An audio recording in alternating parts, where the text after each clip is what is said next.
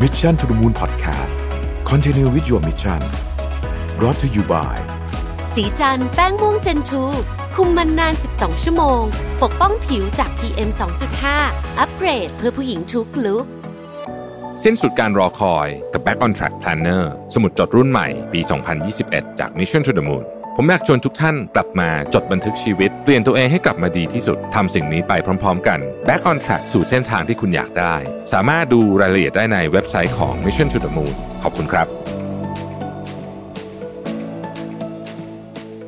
สวัสดีครับยินดีต้อนรับเข้าสู่ Mission to the Moon Podcast นะครับขึ้นอยู่กับประวิทยานุสาหะครับ วันก่อนเพิ่งอ่านข่าวใน Mission Daily Report ไปนะว่า Nintendo นี้มี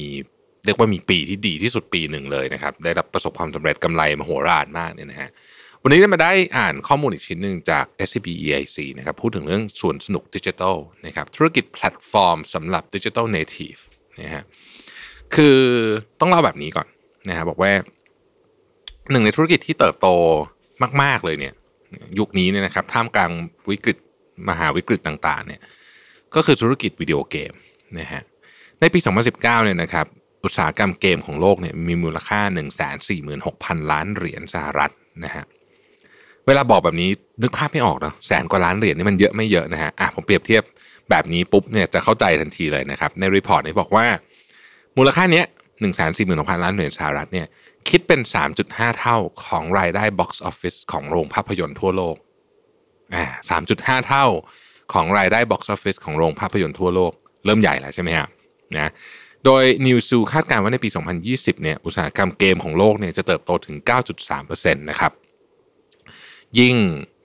มีโควิดเนี่ยน่าจะยิ่งโตเลย เพราะว่าคนใช้เวลาอยู่กับบ้านเยอะขึ้นนะครับ โดยในประเทศไทยเองเนี่ยก็มีผู้เล่นเกมมากกว่า 20 ล้านคนนะครับและรายได้ของอุตสาหกรรมเกมเนี่ยนะครับสูงถึง 19,000 ล้านบาท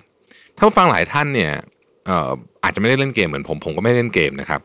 แต่ว่าผมเชื่อว่ารอบตัวท่านเนี่ยมีแต่คนเล่นเกม นะฮะคนที่อยู่รอบตัวผมเล่นเกมเยอะกว่าไม่เล่นเกมนะฮะไม่ว่าจะเป็นอายุเท่าไหร่ก็ตามนะครับวิดีโอเกมเนี่ยถือเป็นสื่อดิจิทัลที่สร้าง engagement ได้สูงมาก เพราะว่าคนใช้เวลาเนี่ยอยู่ในนั้นแบบนานมากๆนะครับ เกมที่เป็นที่นิยมในปัจจุบันนะครับเช่น PUBG อย่างเงี้ยนะครับ หรือว่า ROV นะฮะหรือว่าล่าสุดเลยก็คือ Among Us เนี่ยนะครับ มีลักษณะการเล่น เป็นแบบโซเชียลมากกว่าสมัยก่อนนะฮะคือมันมีการมันมีมันมีมันมี sense ของความเป็นโซเชียลด้วยนะครับ มันไม่ใช่แค่เป็นการเล่นเกมเฉยๆ แต่มันมีมันมีการพูดคุยสนุกสนานจัดทีมอะไรเงี้ยนะครับ หรือแม้แต่อินฟลูเอนเซอร์บางท่านก็ใช้เกมเนี่ยในการจัดแบบคอนเสิร์ตจัดแบบอะไรเงี้ยเราก็เคยเห็นมาแล้วนะครับโอ้โหแล้วก็มีคนแบบคนเข้าไปดูพร้อม ๆ กันนี่เป็นหลักล้านนะครับซึ่งมันก็เป็นปรากฏการณ์ที่ผมว่า มันใหม่มากเลยนะครับเป็นเป็นสิ่งที่ค่อนข้างใหม่ จริงๆต้องบอกว่าเอ่อธุรกิจเกมเนี่ยโดยเฉพาะเกมยุคใหม่ที่มีลักษณะของความเป็นออนไลน์แบบนี้เนี่ยมันมันเติบโตมาเอ่อควบคู่กับการเจริญเติบโตของของดิจิทัลแพลตฟอร์มอื่นๆด้วยนะครับผมว่ามันมันมันสอดคล้องกันคือมันมันเห็น development ของมันมันไม่ได้เป็นแค่เกมเพื่อความบันเทิงอีกต่อไปนะครับ แล้วก็เกมเหล่านี้มีมีเรื่องที่น่าสนใจนะสำหรับคนที่ไม่ได้เล่น คือส่วนใหญ่เนี่ยมันไม่มีเนื้อเรื่องที่มีจุดจบชัดเจนนะครับ แต่เป็นลักษณะของการเล่นที่แบบเข้ามาเล่นซ้ำได้อะนะฮะไม่เหมือนกับสมัยก่อนอะถ้าถ้ายกตัวอย่างแบบโอ้นี่ตัวอย่างนี้โบราณมากอะสมมติตัวเกมสมัยก่อนที่เขาเล่นกันเนี่ยนะครับ เช่นคอนทราเงี้ยนะคือมันก็จะจบอะมันก็จะมีจุดจบอย่างเงี้ย แต่ว่าอันนี้มันไม่ใช่นะครับ เช่นเช่นอย่าง Fortnite อย่างเงี้ยนะครับก็เป็นเกมเอาตัวรอดแบบ Battle Royale โดยผู้เล่นจะแบบสำรวจพื้นที่นะหาอุปกรณ์มาป้องกันตัวเอง สู้กับคนอื่นกำจัดผู้เล่นคนอื่น คนที่มีอยู่คนสุดท้ายก็จะเป็นผู้ชนะนะครับ โดยแต่ละเกมนี่อาจจะมีผู้เล่นเป็นแบบเป็นร้อยอย่างเงี้ยนะฮะก็ได้ Among Us เนี่ยที่ให้ผู้เล่น 4-10 คนเข้าร่วมปฏิบัติภารกิจบนยานอวกาศนะครับแต่ผู้เล่นที่เป็นจะจะมีผู้เล่นที่เป็นเอเลี่ยนที่แฝงตัวมาเพื่อฆ่าทุกคนอะไรแบบนี้เนี่ยนะฮะผู้เล่นก็ต้องร่วมกันหาว่าใครปลอมตัวมา โดยการโหวตคนที่น่าสงสัยออกจากยานอวกาศไปใช่ไหมเพราะฉะนั้นนั่นหมายความว่าเกมนี้มันก็สามารถเล่นซ้ำได้แบบ เล่นซ้ำไปได้เรื่อยๆนะครับเพราะว่าการเล่นแต่ละครั้งนี่จะแตกต่างกันเสมอ มาจากตัวคนเล่นที่ออนไลน์เข้ามาด้วยนั่นเองนะครับคือเวลาเราเล่นเกมสมัยก่อนที่มันเป็นเกมปิดอะเกมที่ไม่ได้เกมที่ไม่ได้ออนไลน์เนี่ยมันไม่มีปัจจัยนี้พอมีปัจจัยนี้เข้ามาปุ๊บเนี่ยมันก็ทำให้เกมเนี่ยมันน่าสนใจมากขึ้นนะครับนอกจากนี้เองแล้วเนี่ยเกม developer เนี่ยก็มี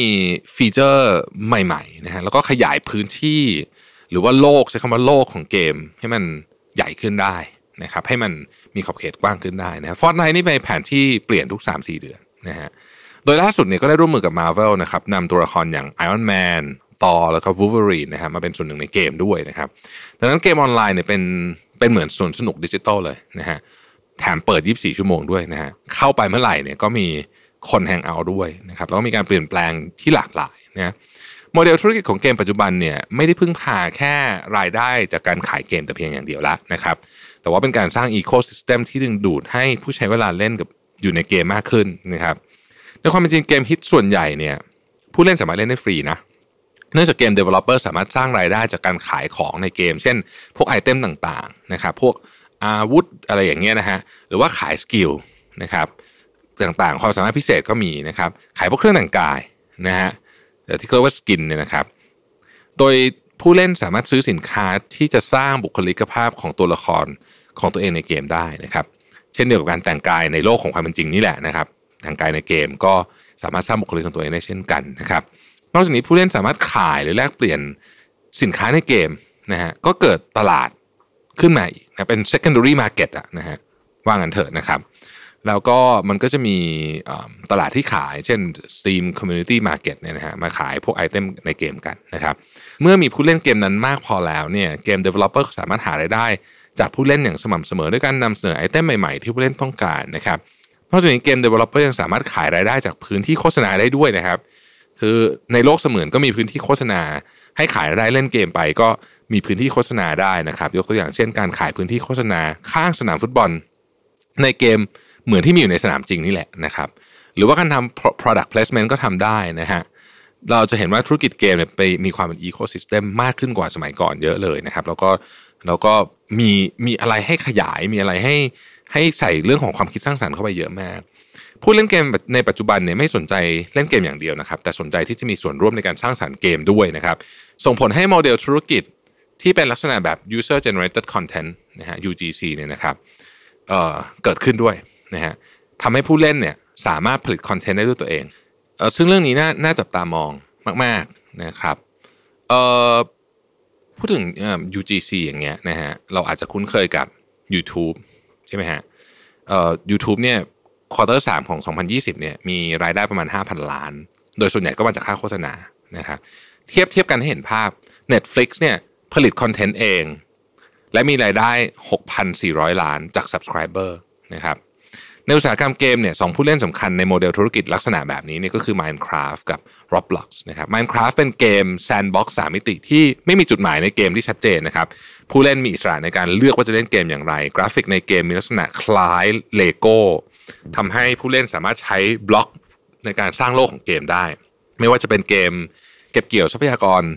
หรือสร้างสิ่งก่อสร้างเพื่อ เอาชีวิตรอดนะครับเป็น survival mode นะฮะหรือเป็นโหมดทั้งสารเป็น creative mode ซึ่งให้ผู้เล่นเข้าถึงทรัพยากรต่างๆ ได้อย่างไม่จำกัดเพื่อสร้างโลกในจินตนาการนะครับเราเคยเห็นคนที่เล่น Minecraft แบบเจ๋งๆ แล้วสร้างอะไรที่แบบโอ้โหดูแล้วแบบตะลึงไปเลยก็มีใช่ไหมครับโดยผู้เล่นสามารถชวนเพื่อนมาช่วยกันสร้างโลกในเกมได้นะครับเช่นการสร้างโลกแฟนตาซีตามหนังสือ Lord of the Rings หรือการสร้างเมืองในอนาคตเป็นต้น เมื่อสร้าง เสร็จแล้วนะครับผู้เล่นยังสามารถนำโลกที่ตัวเองสร้างขึ้นขายใน Minecraft Marketplace ได้นะครับโดย Minecraft จะมีส่วนแบ่งรายได้แก่ Creator และนำมาขายใน Marketplace นะครับในเดือนสิงหาคม 2020 ที่ผ่านมานี่เองเนี่ยนะครับ Minecraft มีผู้เล่นต่อเดือนเนี่ย 126 ล้านคนนะฮะ MAU อะ Monthly Active User เนี่ยนะครับซึ่งเป็นหนึ่งในเกมที่ขายดีที่สุดที่มียอดขายกว่า 200 ล้านเกมนะครับอ่า Roblox ก็เป็นแพลตฟอร์มของ User Generated Content 3 มิติที่มีผู้ใช้งาน 150 ล้านคนต่อเดือนนะครับ ซึ่งรวมถึงเด็กๆก็เยอะนะฮะหนึ่งในสามคนที่เล่นเนี่ยนะครับอายุต่ำกว่า 16 นะครับถึงแม้ว่าในสหรัฐเนี่ย Roblox ไม่มีเกมที่สร้างเอง แต่ว่ามีเครื่องมือสำหรับผู้เล่นในการสร้างเกมและไอเทมต่างๆ เพื่อเอามาขายบนแพลตฟอร์ม และแชร์ส่วนแบ่งรายได้ให้แก่ Developer นะครับในเดือนกุมภาพันธ์ 2020 เนี่ยมี Developer กว่า 2 ล้านคนใช้ Roblox เพื่อสร้างเกมมากกว่า 50 ล้านเกมนะฮะ โดย Developer ส่วนใหญ่เนี่ยเป็นผู้เล่นเกมอยู่แล้วนะครับ แล้วก็บางคนก็อายุไม่เยอะนะครับ อย่างมีคนหนึ่งชื่อ Annie Shoemaker เนี่ยเป็นเกม developer อายุ 20นะฮะซึ่งทำเงินได้ราว 5 0 0แสนดอลลาร์นะครับจากการ develop เกมในระหว่างเดือนมีนาถึงสิงหาของปีนี้นะครับ อีกคนหนึ่งชื่อ Alex by Fans นะเป็น developer อยู่21นะฮะเจ้าของเกม Jailbreak ที่มีการเล่นกว่า 4,000 ล้านครั้งเนี่ยนะครับก็มีรายได้หลายล้าน เหรียญต่อปีนะครับโดยในปี 2020 เนี่ยนะครับ Roblox คาดว่าจะจ่ายเงินแก่ developer ในประมาณ 250 ล้านเหรียญนะครับ ความสำเร็จของโมเดลแบบ user generated content ชี้ให้เห็นว่าเส้นแบ่งระหว่างผู้เล่นเกมและ developer เนี่ยเริ่มหายไปแล้วนะฮะคือเล่นด้วย develop เกมด้วยนะครับ แล้วก็โอกาสในการสร้างรายได้ ของผู้ที่มีความคิดสร้างสรรค์เนี่ยก็เปิดกว้างมากขึ้น นี่เป็นธุรกิจแบบใหม่มาก ๆ เลยนะที่สมัยก่อนไม่มีมันไม่มีอะสิบปีที่แล้วเนี่ยนึกไม่ออกว่าโมเดลแบบนี้เนี่ย มันจะทำเงินมหาศาลแบบนี้ได้ไง แต่ในวันนี้มันเป็นแล้วนะครับ ไม่มีเกม developer รายไหนที่จะสามารถสร้างเกมกว่า 50 ล้านเกมด้วยตัวเองได้ เพราะฉะนั้นโมเดลนี้มันจึงเจ๋งตรงนี้นี่แหละฮะ Apple ก็ไม่สามารถสร้างแอปเยอะๆเองได้นะครับเพราะฉะนั้นเนี่ยกลุ่ม developer ก็เป็น ecosystem เหมือนเหมือนกับคนที่ develop แอปใน iOS เนี่ยนะครับปัจจุบันเนี่ยผู้เล่นไม่ได้เพียงแต่บริโภคเนื้อหา แต่ยังพอใจที่จะสร้างคอนเทนต์เองด้วย แพลตฟอร์มเกมเหล่านี้เนี่ยทำให้ผู้เล่นสามารถแปลงจินตนาการตัวเองกลายเป็นพื้นที่ในเกมเพื่อแชร์เพื่อนและผู้เล่นทั่วโลกได้นะครับ โดยสวนสนุกดิจิทัลที่เราเรียกกันเนี่ยนะครับสามารถขยายและอัปเดตไปได้เรื่อยๆนะครับตราบใดที่ผู้เล่นยังคงความสนุกแล้วก็สร้างจินตนาการ และมีประสบการณ์ร่วมกันรวมถึงมีรายได้ มีมีเรื่องของเงินเข้ามาเกี่ยวข้องด้วยเนี่ยมันก็ยิ่งทำให้อีโคซิสเต็มเนี่ยเติบโตขึ้นไปใหญ่นะครับ ผมอยากจะสรุป ข้อมูลจาก SCB EAC อย่างนี้ว่า อันนี้นี่เป็นหนึ่งในตัวอย่างของธุรกิจที่ที่เราไม่นึกว่ามันจะมีมันจะมีการหาเงินกันได้จริง ๆ จังๆ ไม่ใช่แค่หาเงินจากคนขายอย่างเดียวแล้วตอนนี้นะฮะสมัยก่อนเวลาเรานึกถึงเกมเราก็นึกถึงการซื้อการขายจบ แต่ตอนนี้คนในเกมเนี่ยก็ซื้อขายของกันเองได้ด้วย และยิ่งสามารถที่จะทำ user generated content ขึ้นมาได้เนี่ยเขาเอาของนั้นไปขายต่อได้ด้วยนะครับ อย่างที่บทความอันนี้สรุปบอกว่า มันไม่มีบริษัทเกมบริษัทไหนหรอกที่สามารถสร้างเกม 50 ล้านเกมได้นะครับ แต่ว่าแพลตฟอร์มที่เป็น user generated content เนี่ยสามารถมีเกม 50 ล้านเกมอยู่บนนั้นได้นะฮะซึ่งอันนี้อันนี้เป็นเป็นเป็นความเจ๋ง